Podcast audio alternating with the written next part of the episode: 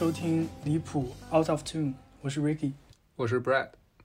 我们两个九零后摇滚爱好者，没有太多的乐理基础，但是想通过这种方式跟大家分享我们听到的摇滚乐，并且把它跟我们生活中经历的一些琐碎小事结合起来，跟大家分享我们的感受，以及我们对摇滚乐或者说对生活中很多事情的一些认知，然后顺便打破一些大家对某些乐队的刻板印象。向大家分享我们喜欢的乐队和音乐，希望大家喜欢。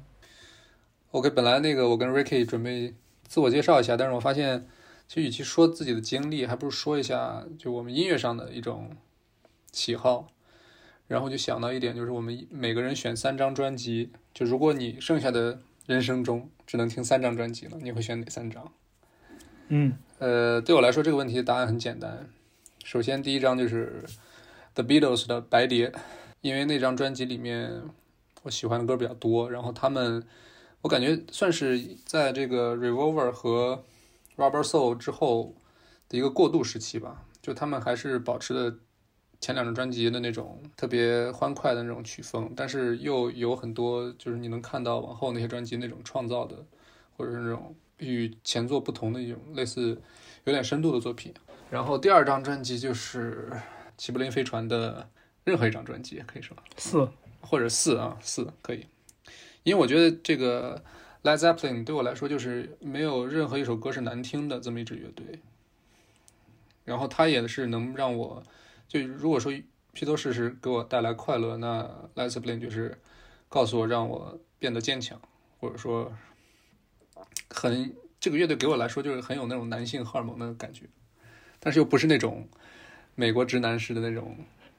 那种红脖子似的那种那个 男性荷尔蒙。对，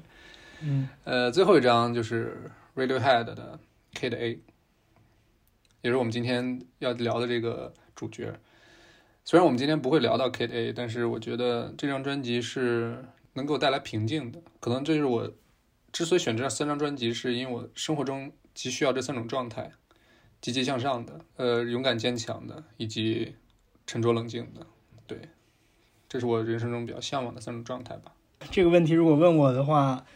我的答案第一张专辑肯定是平克·弗洛伊德的《月之暗面》。呃，我觉得这张专辑像你问的一样，如果说要去一个孤岛生活，因为在疫情期间我待在家里，在国外待了很久，然后每天晚上我都会听，把这张专辑拿出来听一遍，从头到尾，可能甚至不止一遍，每天。然后去年一年 Spotify 统计，我这一年听 Pink Floyd 听了两千六百八十多分钟，就差不多四十多个小时。嗯所以我觉得这首歌也是陪伴了我度过了这么一个呃时期的一张专辑。当然，同时他的音乐又给我带来很多思考，所以我觉得是一是一张很棒的专辑，是我的第一选择。嗯然后第二张专辑的话，我会选东京事变的一张集合专，是一个 collection，相对，相当于一个 collection，是他们一个现场演唱会的一个 collection，叫 Tokyo Collection。呃，因为我这我觉得这张专辑《东京事变》它也是一个音乐作品里表达感情很丰富的一个另类摇滚，或者说日本 J-pop 那种流行的风格。呃，第三张专辑我的选择应该是 Radiohead 的的第二张专辑《The Bands》，因为我觉得这张专辑首先它很好听，可能在我放空的时候，没什么事情去做的时候，我会去听这张专辑。然后其次，我觉得这首这张专辑整个都，呃，摇滚的那个氛围很浓，它吉他的元素用的用的特别足。我觉得这是我的三张三个选择。那么第一期我们就先聊一个诞生于九十年代的摇滚乐队。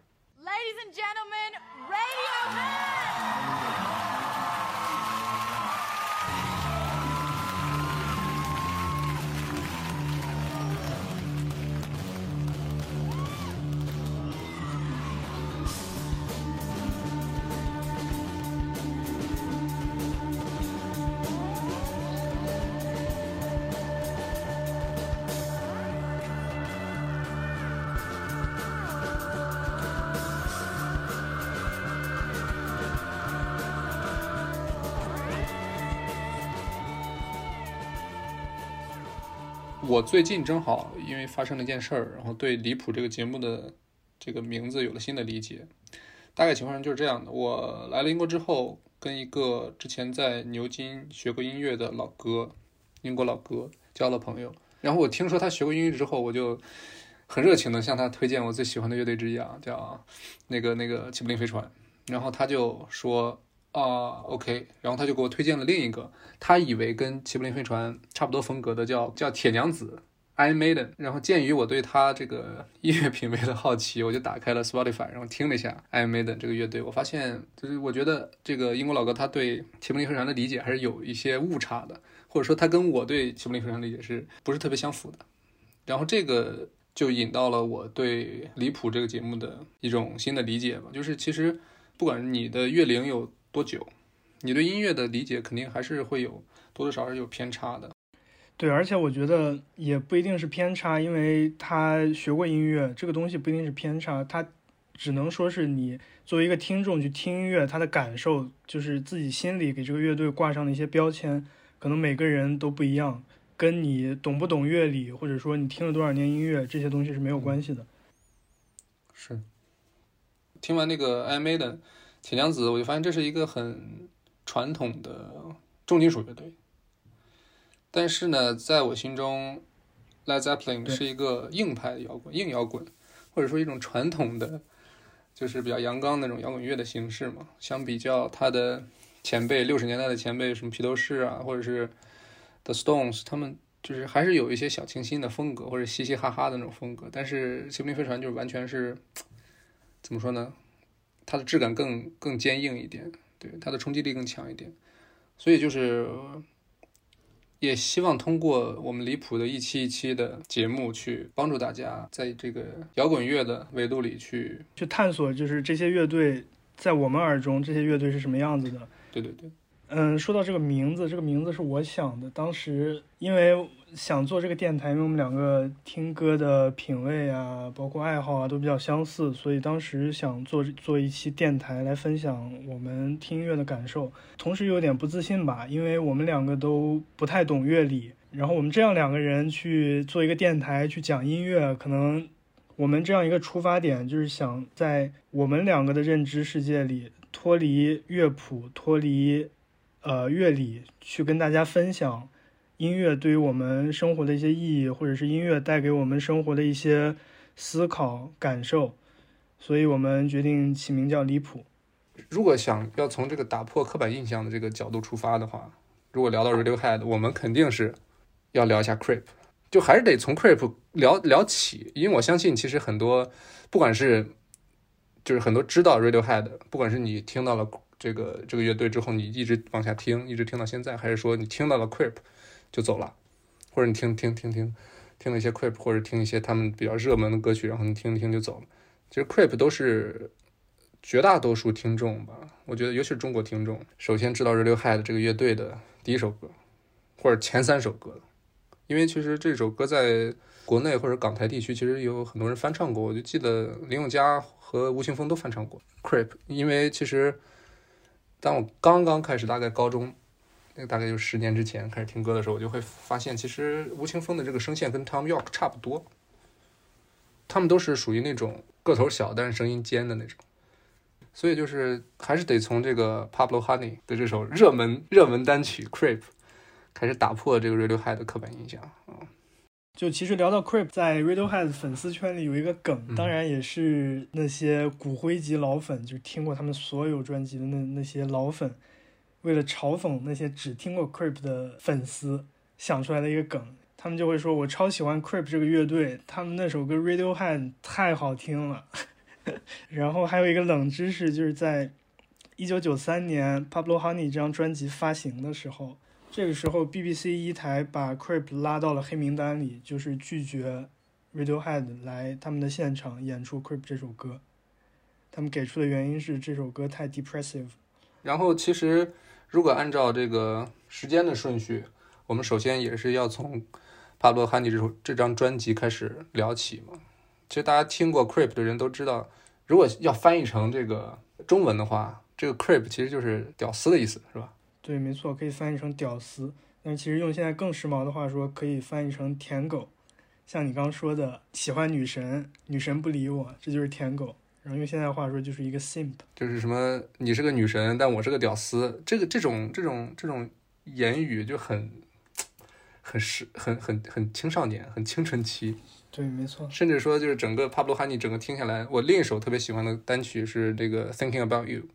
就很小清新的一个吉他弹唱。也是在 Pablo Honey 这张专辑里吗？对。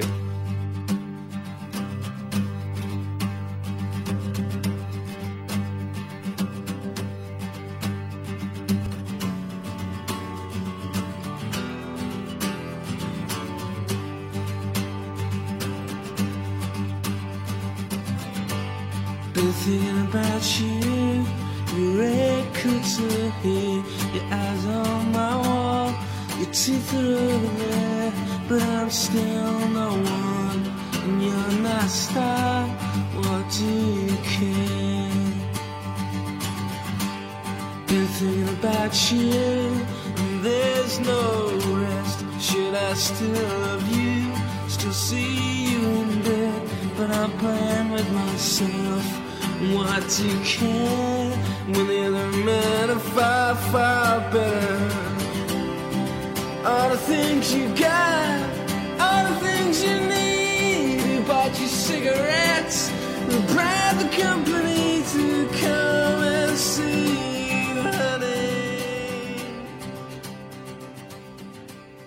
然后呢，这首歌也是那种，就是青春期暗恋一个人，但是那个女的吧又不理我，然后他又跟一些他以为或看上去很酷的人一一块玩，但是那些很酷的人嘛，就是就是也也是那种叫什么 ass kisser，就是拍马马屁精什么的，嗯，就就是这种心态。我觉得就虽然这种状态就是青春期这种，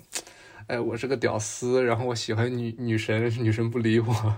但是这种现在很很很现实，或者说。当我在高中的时候，第一次听到 Radiohead，听到 Creep 或者 Thinking About You，我觉得我是很容易代入的，嗯，就是一个对很很青春期的那种状态，甚至这种状态就延续到他们第二张专辑的 Band，其实变化不是特别大。对，说实话，他们可能可能在创作上没有说像这个 Pablo Honey 那么多这种吉他和弦那种扫弦的东西，就是特别 break pop 那种感觉，你知道吗？嗯，他们就可能编曲上会更成熟一点，但是还是变化不太大。当然，The Bands 也出了很多热门单曲，可能这两张专辑其实还是我觉得给 Radiohead 打下了一个基本盘吧，是吧？这么说的话，我记得我第一次听 Radiohead 也是高中的时候，高中的时候听到《Creep》这首歌，然后当时还在学英语，一开始听到这种音乐就听得很仔细，然后他有他这首歌吐词也相对来说还能听懂，就是比较清楚的那种，所以当时我听的也很认真，歌词看的也很仔细。我当时的代入感跟你可能还不太一样，因为我当时没有这种屌丝追女神的感觉，反而是其中那种比较孤独、自卑那种感觉，我觉得比较有共鸣。但并不是说我当时很孤独、很自卑了，因为我觉得年轻的时候大家可能都比较倾向于强说愁吧，类似于这种感觉。所以，比如高中的时候，很现实的讲，成绩考差啦，对，那个时候也比较容易 emo，你就需要就去找那种就比较偏于丧偏偏向于丧的那种情绪，然后 Creep 就很容易就就能迎合到你这种情绪。嗯对对对。然后你当时一个人待着，或者住校也好之类的，你就开始会怀疑自己，然后这种情绪就会被这样的歌给发酵、给放大。而且我觉得对大部分普通人来说，自己的情绪其实都需要这样一个出口。像这种比较 emo 的情绪，音乐就是一个特别好的出口。相当于这些有才华、有创作力的人，把我们的心情用歌的方式写了出来，用歌词和旋律把这种情绪传达到听众那里。我觉得这一点特别神奇，因为这些歌曲创作的时候，既不是我们当下这个年代，同时经历的人也有完全不同的文化背景、社会环境。但像这种作品，它能够穿过时间、穿过距离，然后甚至还能打动我们。我觉得这一点特别不容易，这也是就是我喜欢音乐很重要的一个原因吧。然后我觉得其实很多人他有些时候可能就是十几岁的时候会听 Radiohead 听得很勤，然后上大学之后，比如说像我上大学之后就开始听这个之前不太不是特别爱听的那个 Beatles，嗯哼，因为上大学之后，慢慢你可能可以更好的去支配自己的生活，然后你也会有很多三五好友，你就会慢慢慢慢远离那种，就是还前两张专辑里面那种传达的那种特别丧的那种情绪。对。但是呢，如果你坚持下来的话，听到 OK Computer，你就会发现，这个这个乐队突然之间就是发生了一个质的飞跃。虽然他们依旧整个这个情绪还是偏丧，对吧？嗯，或者说他不是那种阳光积极向上的，像比如说这个 The Beatles，Oasis，对 Oasis 这种，比如说 The Beatles 那个 Rubber Soul 和 Revolver，嗯，甚至说他他们绝大部分的歌曲其实都是，尤其是那个 Paul 的歌曲，都是都是特别的，就是你说说实话，你要比小清新的话，没人没有人可以比得过披头士。对。但是到了 OK Computer，我觉得他们对于自己的音乐，我不知道这几那几年发生了什么，突然发生了一个质的飞跃。当然，后面他会还会不断的去给这个他们的听众去设一些挑战吧。说实话，对对他们的不管是对他们的对音乐的理解，还是对他们的耳朵，都是一种挑战。对，但其实我觉得，针对 Radiohead 创作的风格以及他歌曲整体表现出来的这个气质也好，或者是感觉也好，然后可能一开始也是觉得生活太单调了，就是中产家庭在九十年代那种比较单调无聊的生活，所以他们就有这种很多这种比较压抑的情绪需要表达。然后他们应该是高中还是大学的时候就创立了这个乐队，然后一开始的名字叫 On a Friday。对因为是他们排练的时间，对吧？对，没错，他们排练的时间很真实。很真实，在学校借了一个小排练室。嗯，我其实很晚之后才完整的把这张专辑听下来，因为一开始跟很多人一样只听过 Creep，然后之后就跳到他们其他专辑里那种比较好听的歌呀之类的，然后后来我才开始听这张专辑，然后看这张专辑，它其实整个收录了十七首歌，还是相当多的。然后你看他这些歌名，你就能感觉出来，确实就像你刚说的，他想表达的就是你刚说的那种情绪。他第一首叫 You，第二首叫 Creep，第三首叫 How Do You，第四首叫 Stop Whispering，第五首叫 Thinking About You，就像就你刚刚说的那首歌。其实大概就是感觉都是像跟女孩说的话一样，对吧？对对对，没错。我觉得就是他可能前三首就是在讲自己的一些心事啊，我很喜欢他，结果怎么怎么，然后自己很困扰，然后第四首 Stop Whispering 就是告诉告诉自己让自己闭嘴是吧？对，没错，我觉得就是这种感觉，因为就是这种想法太困扰他了，然后他可能心里作为人的本能，想让自己活得更积极一点，可能就提醒自己不要再继续想了，就类似于这种，当然是我们听众的解读了，不一定是他真实的想法，但我觉得这个线索是完全合理的，就这么推测的话，那张专辑我觉得挺值得注意的，他倒数第二首，第二首歌是 Creep，倒数第二首歌是 Creep 的现场版。他也收录进了这张专辑。其实完全没有想到这首歌会火，就是像大多数乐队对于自己成名曲的态度差不多是一样的，就完全没有想到这首歌会火。他觉得就是他他觉得这张专辑里有更出色的歌曲，但他就是火了，在当时那个年代。我觉得他确实是击中了很多人内心那种不管是自卑也好，还是自我怀疑也好。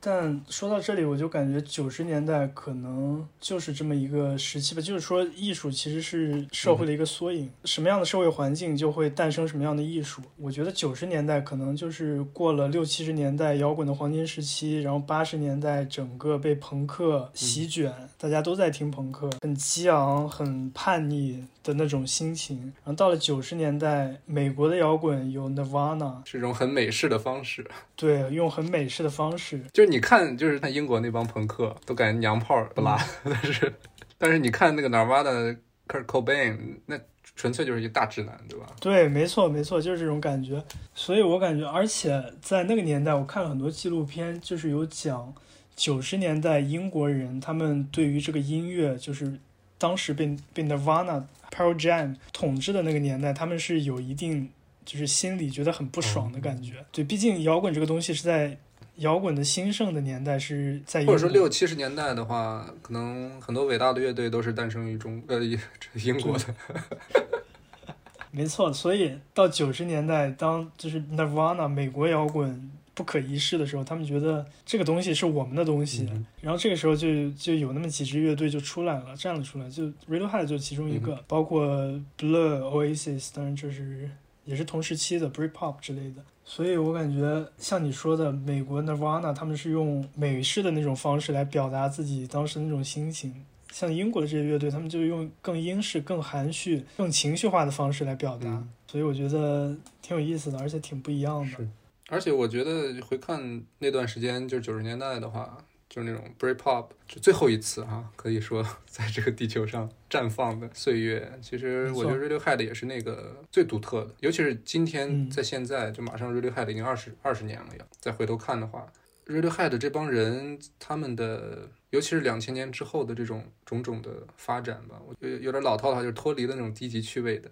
对，没错，是，尤其是 Tom York 和这个 Johnny Greenwood 这俩人，就明显的是那种创作精力或者有点过于旺盛，就他们的想法是很很多的，要不然也不会说，比如说 Tom York 会单飞去做自己的专辑，然后 Johnny 他会做很多这个电影的配乐，然后也很成功，就是他们在艺术方面有过剩的表达欲。然后他们会早早的就开始对商业的这种运作就产生一种应该是知识分子本能的那种排斥吧，我觉得。而且我觉得他们这个性格，就从他们对《Creep》这首歌大火之后的反应也可以看出来。其实就是采访中说，不知道听众朋友们知不知道，采访的时候，Tom York 以及乐队的其他成员都表示对《Creep》这首歌大火表示很不可思议，嗯很费解，而且在之后，对，很费解。在之后，他们每次演出，就是观众都要求都要求 uncle，然后每次都都要都要要求唱这首歌，然后他们就越来越觉得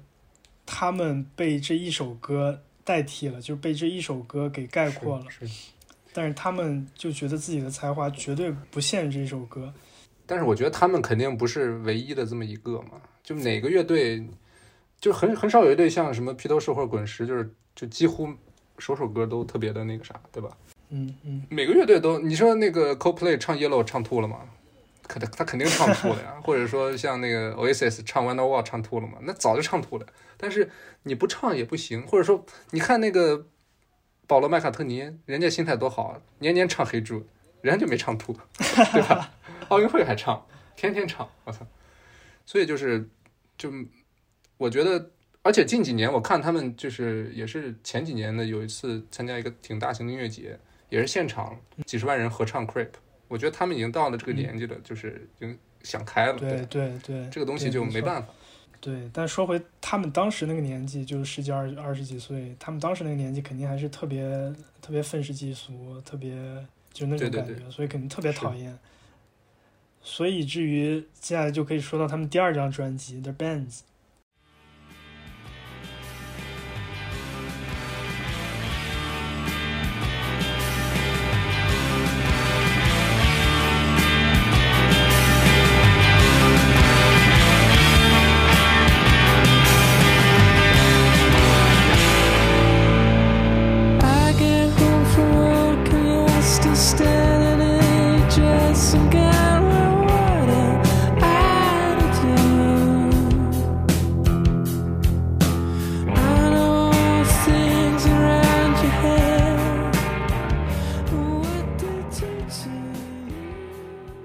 这张专辑好听的歌挺多的，就其实什么 High and Dry、Fake Plastic Tray、Just、My Own Long、Bulletproof、I Wish I Was 这些 Black Star 全都是我感觉就是我刚开始接触 Radiohead 会听到的歌。对，那其实我觉得 The Band 这张专辑跟他们作为他们的第二张专辑，跟他们的处女作《Pablo Honey》做比较的话，其实中间只隔了两年时间，在九五年他们就发行了这张专辑。然后我觉得这张专辑其实有很多特点都可以显示出来，这个乐队有很多成长，不管是在音乐上还是在表达上。一方面，我觉得这张专辑更加的情绪化，更 emotional。然后另一方面，从音乐的角度来看，它用它的乐器的运用，比如说最简单的例子就是它吉他的运用，我觉得更加成熟。就是这张专辑，很多乐评人都都说更加的 instrumental，就是它的旋律变得更好听、更复杂、更经得起推量。然后同时，也是在这张专辑，他们开始了就是对新的新的声音去做一些尝试，在音乐中加入一些除了这些乐器以外其他的声音。当然这这一点可以参照他们之后所有的专辑，他们一直在这条路上就是越走越远。所以很多人把他们的音乐定性为很实验性的音乐。我觉得这张专辑之所以就是比 Pablo Honey 更加成功，或者说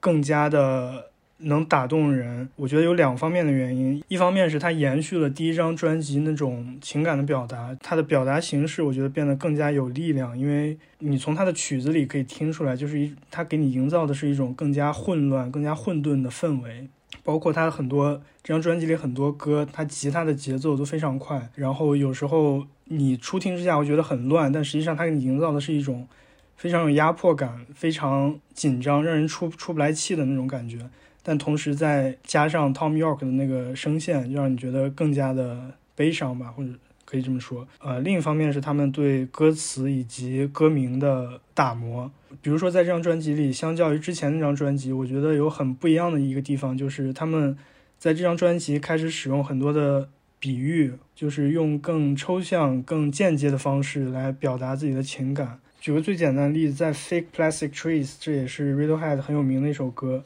在这首歌里，第一句歌词唱到 “Plastic Watering Can”，然后第二句又 “Fake Chinese Rubber Plant”，第三句 “Fake Plastic Earth”。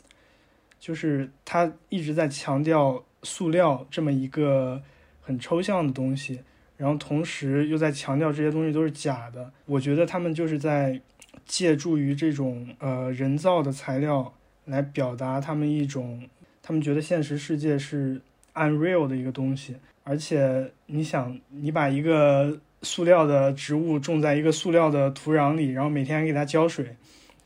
然后这个意思就是他们在为一些没有用的事情而努力，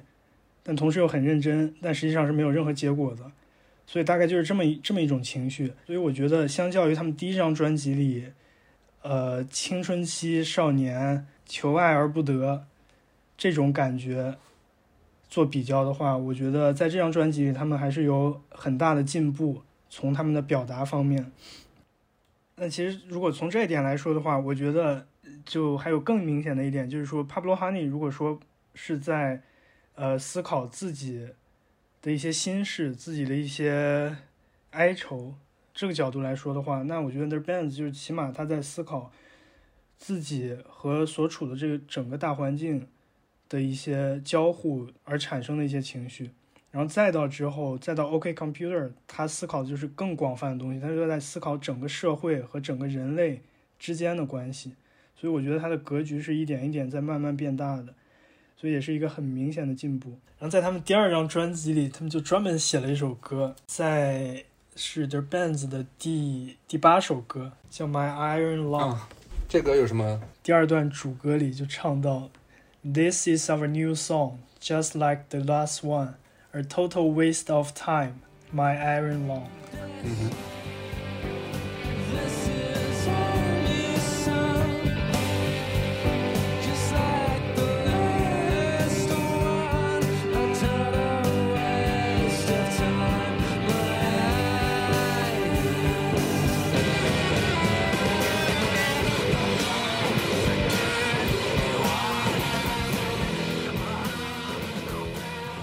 这首。歌名就很有意思，我的铁肺，意思就是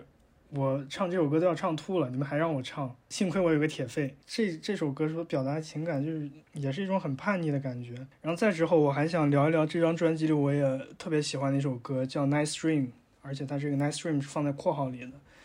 然后这首歌其其实也是表达一样的情感，但是这首歌只有十句，就十句不到的歌词。比如它前几句歌词：They love me like I was a brother。They protect me, listen to me，就是他营造的是一种很幸福，呃，别人像家人一样对待我，就那种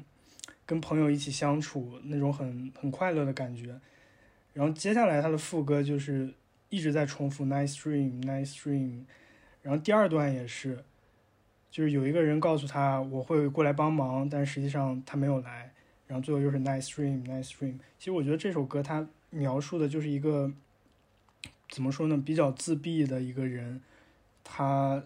对于外外部世界或者呃，对于外部世界身边的人给出了一点点善意，他可能都会想的很多，会觉得这个人是不是就真的是来拯救我了，他看到了我的脆弱，他他会对我好。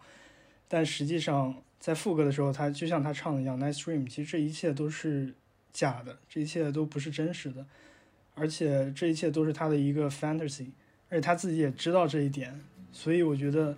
他这个情绪的表达就更加上去了一个层次。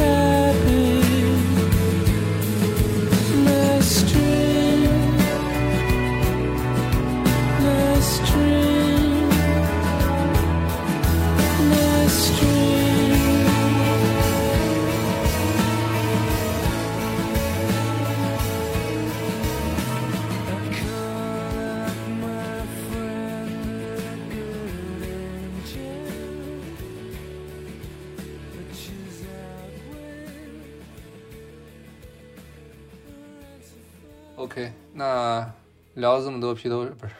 披头士，聊了这么多 Radiohead 的前两张专辑啊，我们终于要进入今天的这个第三张专辑《OK Computer》。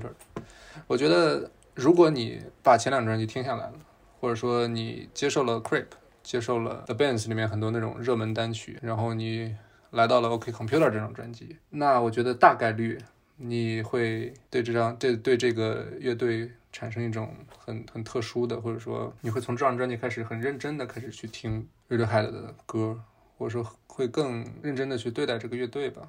因为这张专辑的质量确实是毋庸置疑的，尤其是在它是九七年发行的，你会发现这张专辑可能确实是九十年代英伦摇滚乐的一个巅峰吧，对巅峰或者里程碑式的这么张专辑。对，没错，没错，其实前两张专辑，我们刚才就就就像咱们刚才说的，有很多好听的歌，但是这张专辑好像没有一首难听的歌，或者说每每首歌都是如此的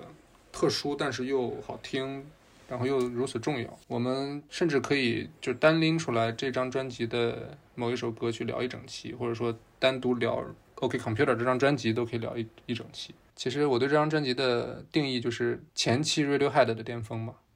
如果我们单看披头士，不是，如果我们单看，如果我们单看 Radiohead 这个乐队，那 OK Computer 是他们前一种风格的一个终结。当然，他们是在山顶终结的，并不是说这个半山腰或者是下山的时候终结。对，没错，这个是这个很重要的，嗯，而且国内外的乐评人或者是音乐爱好者、摇滚爱好者对这张专辑，我觉得，但凡你稍微听过一些音乐的话，你对这张专辑是没法说，没有办法不喜欢的，对，或者说没法给出一些差评的。对，我觉得就像你说的，Radiohead OK Computer 这张专辑，其实可以从两个维度来看它。第一个维度就是从这个乐队本身它的创作的那个时间线来看。嗯，作为一个摇滚乐队，它的第三张专辑可以说是比较早期的作品了，嗯，就已经达到了它的一个巅峰。或者说就显得如此成熟，就整个对，专辑就浑然一体对？没错，这对于他们来说，而且联系我们刚讲到的前两张专辑那种曲风也好，或者是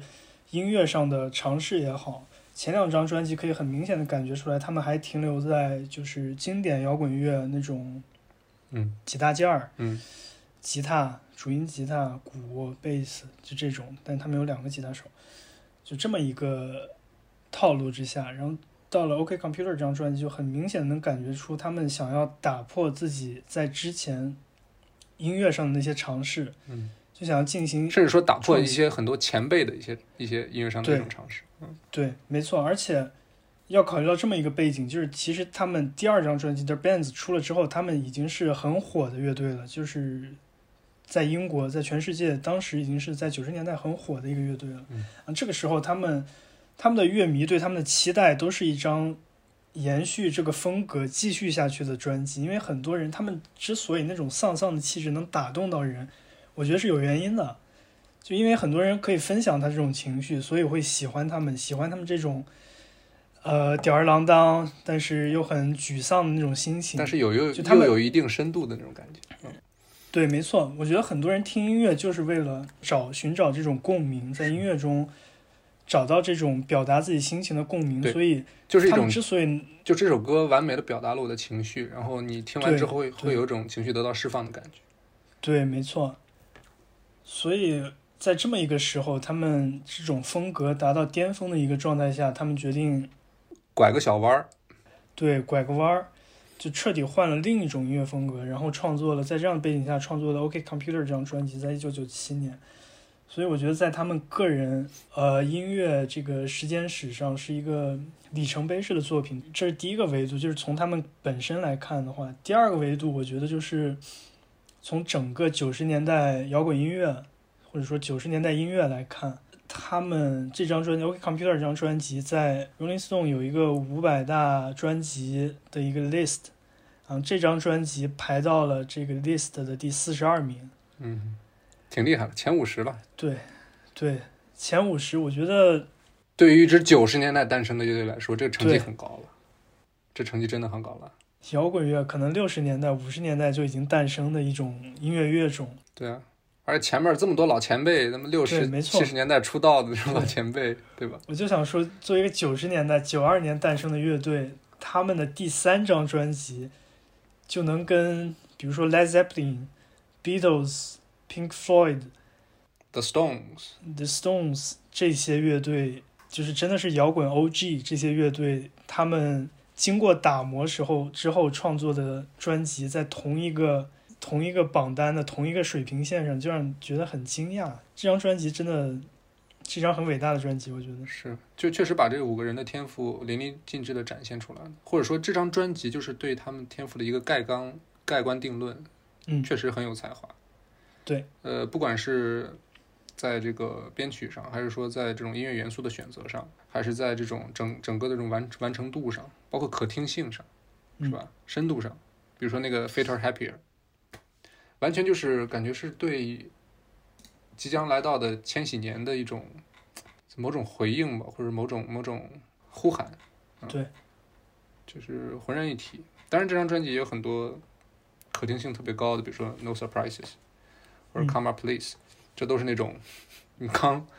对吧？刚刚听 Radiohead，它肯定是那种任何音乐 APP 什么热热热门单曲前前十的歌。对对没错。我也相信这张专辑肯定是怎么说呢？它可能这张专辑某某某种程度上，它会剥离掉很多旧的听众，但是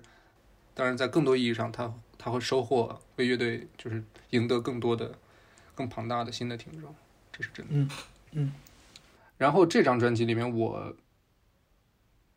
高中的时候啊，就是反复听的一首歌，就是这个《Paranoid Androids》。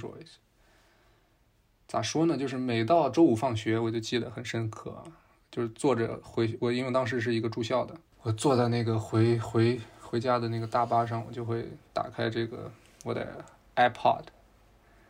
就点这首歌，大概多长时间？十分钟还是七分钟来着？就整个听下来之后，你就会把这一周的这个这个这个繁重的学习压力给忘掉，就会让把你带入另一个世界，然后就就是 No Surprises 这首歌就很很适合十几岁的人听，我觉得。嗯就它这种调调，然后其实是 Radiohead 所有歌里面比较特殊的一首吧。就它它偏向于很温柔，它不像 Creep 那种有点有点有点那种小的那种小丧的，但是又很很很生气那种感觉，又不像后期就是 K 的 A 之后那种特别脱离人人就没有人情味儿的那种音乐，你知道吗？对，就 No Surprises 确实是 Radiohead 它就相对来说比较温情的，尤其是它那个 intro 的那个那个音效出来之后，你会自然而然的就是有一种我我想象中的画面，就是下雨天你坐在车里，然后外面的霓虹灯都被雨点去，你就透过那种打满雨点的窗户往外看的那种感觉。对没错我每次都会想到这种画面。对没错，对。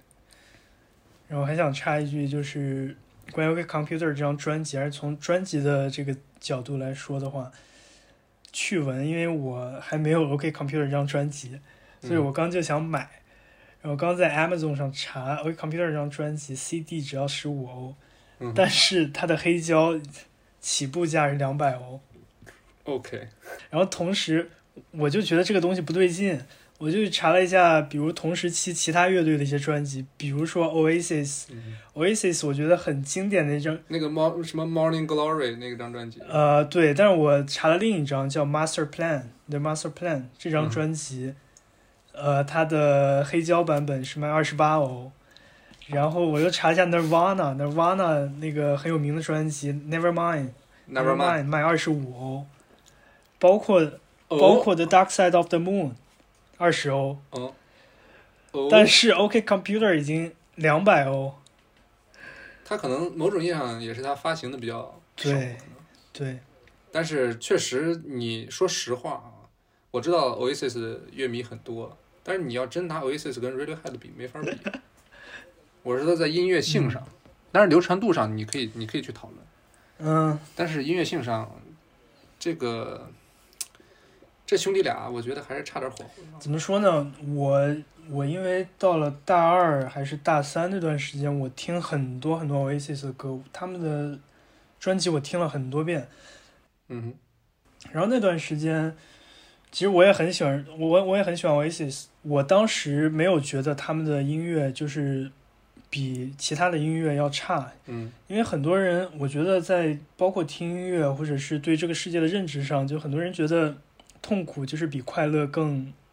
更深刻，更有深度的，嗯。对，更有深度。但是其实我并不这么觉得，我觉得 Oasis 它它是一种给你带来一种更积极向上的生活态度，因为嗯。他们都是工人工人家庭出身，就是不像 Radiohead、Pink Floyd、Blur 这些乐队，他们都是中产家中产家庭出身，嗯受过很好的教育，然后他们就是衣食无忧，会去想这些人为什么存在这些问题。但 Oasis Oasis 就不一样，他们可能家里很穷，然后从小就是受到教育又不够，嗯然后他们每天想的事情就很简单，就是吃饱吃饱穿暖，然后上哪儿找点乐子去。他们这种人也能把自己的心情用音乐的方式表达出来，我觉得也是一件很难得的事情。所以，即使现在我不那么喜欢 Oasis，但是我还是觉得，怎么说呢？听音乐就是取决于你的哪种，你处在哪种阶段，你处在哪种心境。你可能最近你比较需要这种方向的表达，然后过一段时间你可能需要那种方向的出口。那这个时候你就会去听不同的乐队，所以我觉得并没有一个所谓的高低之分。嗯当然，如果非要从音乐性就是专业的角度去分析的话，那我也不是这方面的行家，嗯所以我觉得也很难给出一个定论。所以我觉得听音乐这个事情真的现在很流行讲鄙视链呀之类的，我觉得真的很没有必要。嗯嗯，是。对，当然，如果当然确确实就是，咱俩之前不是讨论过吗？就是选三张嗯专辑带到一个孤岛上，或者是类似这种，就是你只能挑三张专辑。嗯就我也会挑一首会让我对愉快的。你当然说的是 Revolver，对我我我就是说，如果我真的想开心的话，让我开心的音乐就是披头士啊。嗯他们就是咋说呢？虽然他们有时候那种小甜歌也也挺简单的感觉，但是总给我一种四两拨千斤的感觉。就是 Oasis，它它是那种，嗯，有意识的，直白的表达。对对对，有嗯意识的让你去去带动你的那种感觉。对，反正我是那种希望就是就音乐本身它的这种咋说呢，不管是旋律也好，还是编曲也好，它本身能给我一定就是快乐的那种感觉，就是积极向上那种感觉的。就其实我觉得《OK Computer》这张专辑，它之所以这么伟大，还有一个原因，就是因为，呃，他这张专辑有很多歌都用了之前前辈们摇滚乐也好、布鲁斯也好、爵士乐的大师们他们作品里的音乐的采样，比如说 Miles Davis、Beach Boys、Johnny Cash。所以我觉得他这张专辑的根源还是放在摇滚上的，即使他尝试了很多新的声音、新的编排方式，让歌曲听起来并不那么和谐，但实际上创作的那个理念是始终贯穿在这整张专辑里的。Paranoid Android 这首歌，实际上它是一首很有层次感的歌曲，很多人把它和呃皇后乐队的 Bohemian Rhapsody 波西米亚狂想曲做比较，就都很有章节感，有段落感，然后段与段之间的这个也不能说音乐风格吧，就整个情绪都完全不一样。嗯，对，当然，当然，他们那个 Queens 只是另一种演绎的方式啊。这首歌就完全的是一种很很现代的，就包括你现在听编曲的方式，或者说这种制作的形式，就是很现代那种感觉，就完全就是反正总之就听上去很过瘾，因为它它是分段落式的嘛，就是让你感觉你听完一首歌，但是你听了好对，几首，没错没错，或者说你听了一个类似那种呃 music project 那种感觉。嗯嗯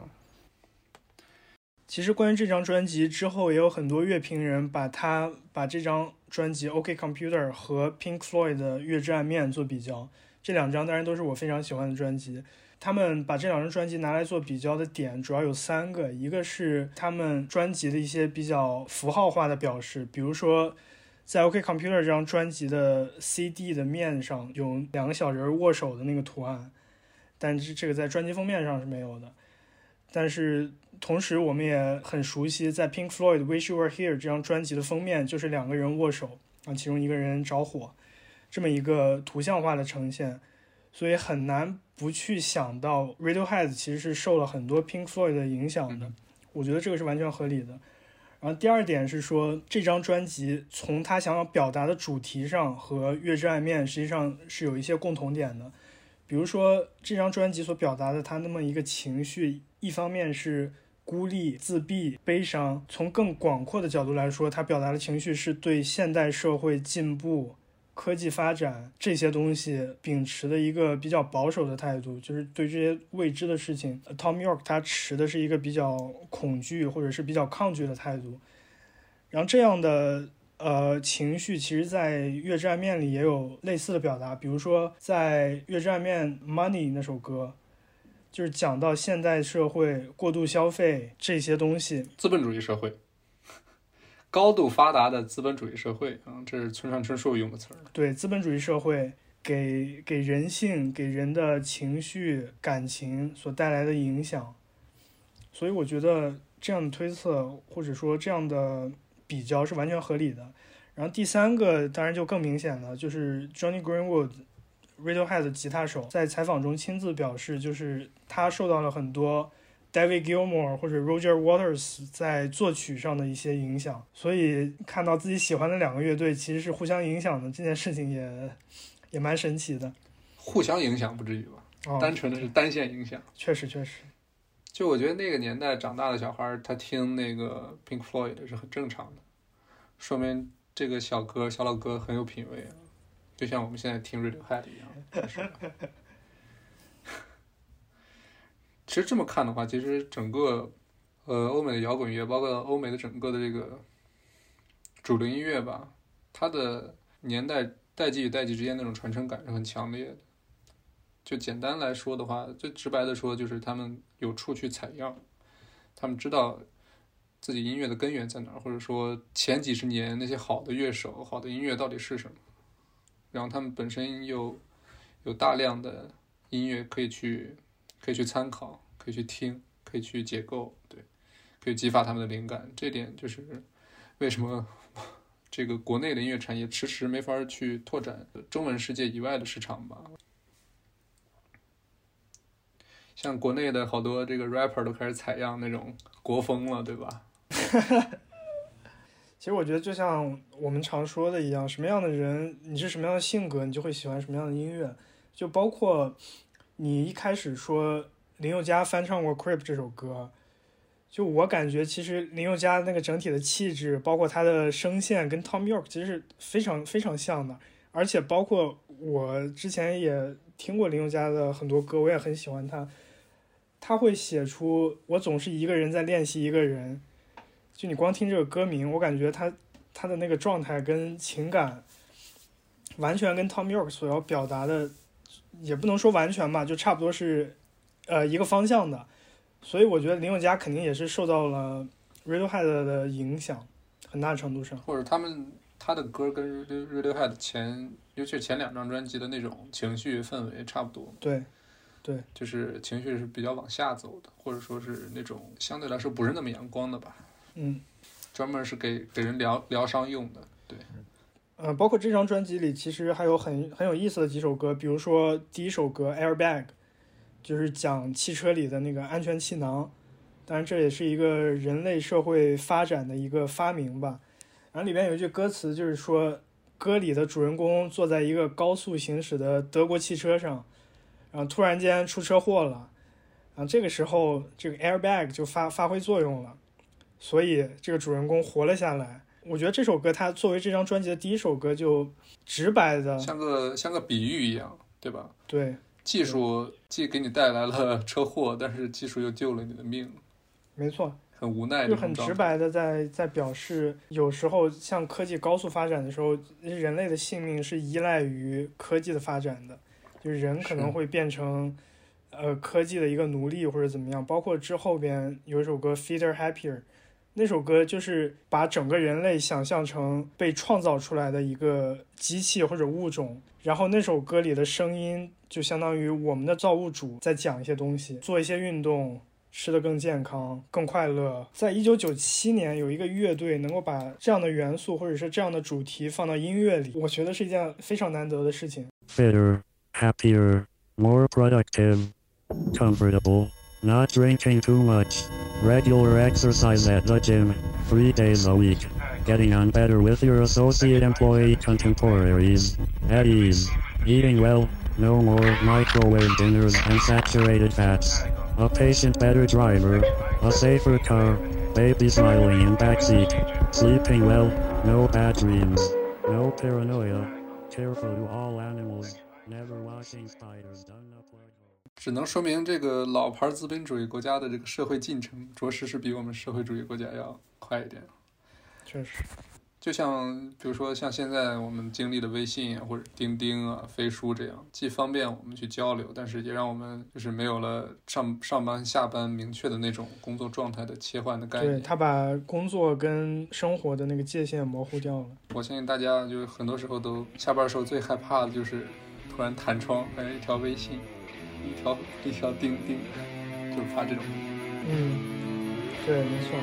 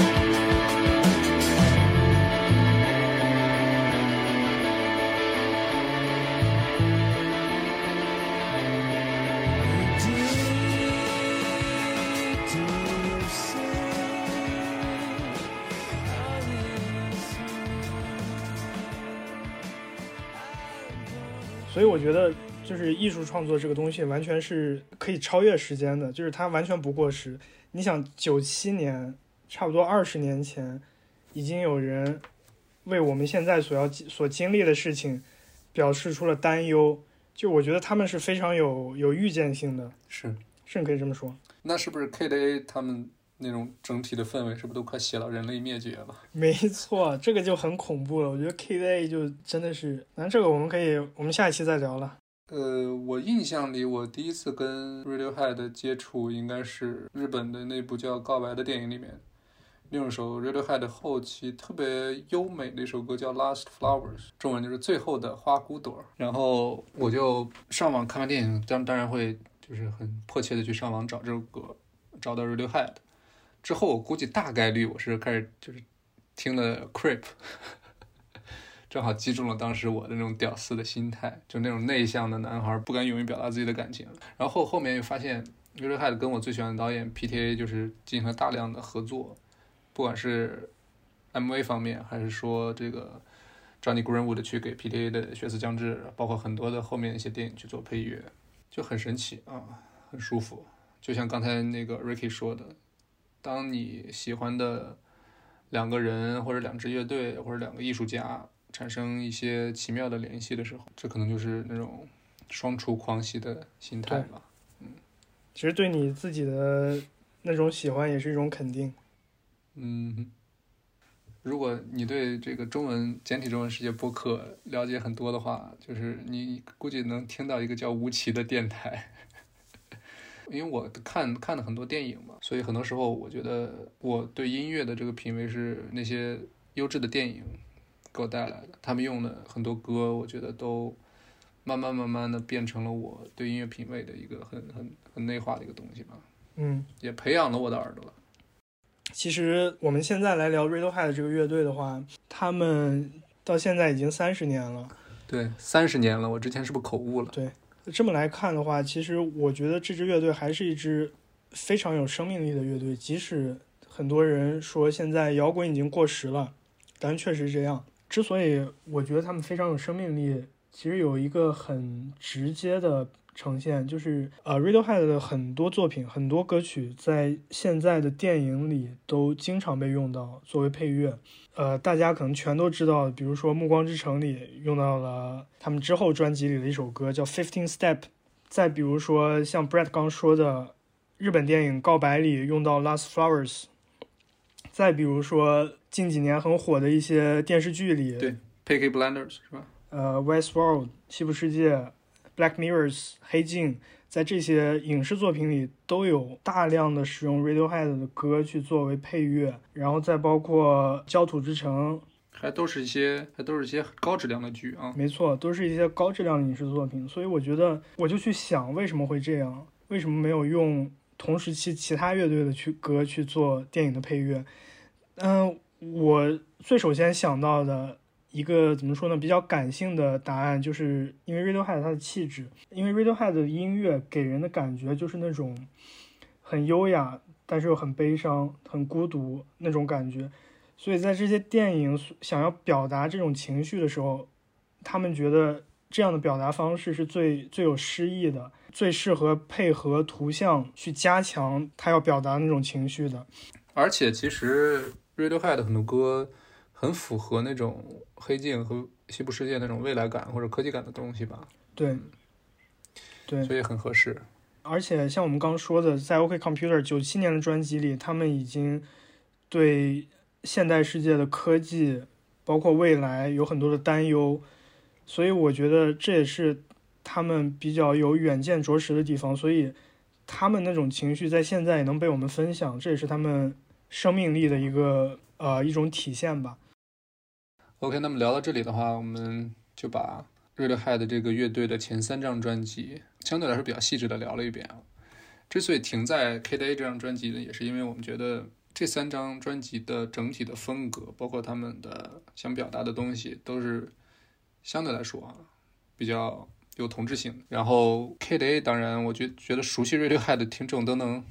有这个大概的感觉，就是他们突然的，就相当于是咱就像咱刚才说的。从 The Bands 到呃 OK Computer，它可以说转了一个九十度的弯儿，大概。但是从 OK Computer 到 KDA 那就不止九十度了，有点那种三百六十度、七百二十度，就已经已对经就不能说是转向了，而且完完完全是一种，就是它比任何一个乐队都更早的去拥抱二十一世纪。对，其实针对这这个你说的关于这个角度的问题，我想说，就是如果像你说的，从 The Bands 到 OK Computer 它转了九十度的话，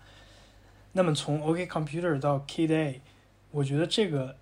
相当于也是转了九十度，但是这个九十度就相当于是往上的，就是另一个就是我们已经到了三维三维螺旋上升的那种。没错，它就是又又转了一个九十度，但是是往上，就是到了一个更高的层次，但是是完全在另一个维度了。我觉得它不光是音乐了，包括他的专辑封面，K Day 那个专辑封面是 Tom York 专门找的一个艺术家，应该是他认识的一个朋友专门设计的，就是他，就是我觉得完全是一种从用更加艺术、更加实验的方式去结合到他的音乐上。嗯然后这个时候，他的音乐已经是一种，就是一种陪衬，或者说是一种是为了这个概念去服务的一个东西。对，没错，他就不单单是在做音乐了，我觉得是，已经到这个层次了。所以，我觉得为什么我们常常说，如果九十年代有那么几个摇滚乐队要被记住的话，Radiohead 一定是其中一个，就是没有办法，没有办法把它漏掉的。你现在去听零一年的 Billboard 前前五名的流行歌，你会觉得有可能会觉得就是有点有点土，对，没错但，是 KTV 完全不会给你这种感觉。这就是他这张专辑，他可能再过五十年，等到下一个世纪，什么二一零一年你再去听一百周年的时候，这我相信这依然是一张很抓耳朵的，或者是让人产生无限遐想的专辑。嗯，这就是音乐的，或者说在这个二零零一年，这五个人他创造出来这个音乐的，你不能简单用魅力两个字了，而是一种就是生命力吧，我觉得，嗯，是一种属于他们音乐的一种生命力，对，感觉转变了自己音乐创作的方向。当然，这个我觉得是他们个人的选择，当然本身也很勇敢，回头看也是很牛逼，对吧？所以就是我们还会出大概一到两期的时间把 Radiohead 聊好，聊的聊的这个对吧？聊的最新的一张专辑，但是我们现在可能还是需要再去做做功课，包括培养一下自己的 这个对于当下，因为我们本身听很多六七十年代的东西比较多，还是要培养自己对当下音乐内容的一个这个听觉的敏感度吧。所以先聊到这里。其实很多乐评人说，OK Computer 是呃 Radiohead 它两个时期的很明显的一个分界线。OK Computer 是一个时期的结束，同时是另一个时期的开始，就是这么一个承上启下的专辑。所以我们之所以说这张专辑这么伟大，就是因为它有这么一个功能。但这一期我们就先聊到这里，在之后的内容我们会跟大家分享关于 K Day 之后的专辑，包括 In Rainbows。这些专辑，Radiohead 是怎么样一个轨迹，怎么样一个方向在成长，或者说在发展。其实，在之后的专辑里，很多粉丝都觉得他们走得太远了，或者说跑偏了，就是玩实验性音乐，玩新的音效，玩电子电子合成器，玩的太嗨了，走得太远了，就是完全脱离了摇滚的路线。在他们之后作品里，其实也有很多像前两张专辑或者前三张专辑。那种情感表达也好，音乐形式也好，所类似的歌曲，比如说《True Love Waits》、《Life in a Glass House》，或者是 K Day 的第三首歌《The National Anthem》，以及第四首歌《How to Disappear Completely》。当然，这首歌也是 Tom York 他本人非常非常喜欢的一首歌。在采访中，他曾经表示，如果要从他们的 Radiohead 所有的作品里挑选一首他最喜欢、最满意的歌。不是 Creep，不是 Fake Plastic Trees，就是这首 How to Disappear Completely。 I think people are perfectly capable of making their own decisions, and God help them if they listen to me. If you could pick one song that you'd like to be remembered by, How what to would it be? disappear of Kid 感谢收听本期的离谱 Out of Tune。 如果听完这期节目有任何的问题想跟我们沟通，包括选题上的建议也好，或者说对我们的错误的指正也好，或者是分享自己的音乐的品味爱好也好，都可以通过邮箱的方式联系我们。我们的邮箱是离谱的拼音点儿 out of tune，就是我们的英文名 at gmail dot com。欢迎大家的踊跃来信啊！我们不一定都会回复，但是看是可以的啊，看还是可以看的。嗯，最好是选题，对，最好是选题上的建议啊，这样省了我们的功夫了。当然，就是如果我们特别不喜欢的乐队的这个选题出现在我们的邮箱里，我们也会在下一期节目里面严厉的批评大家的啊、对对对，毕竟是我们节目，我们说了算。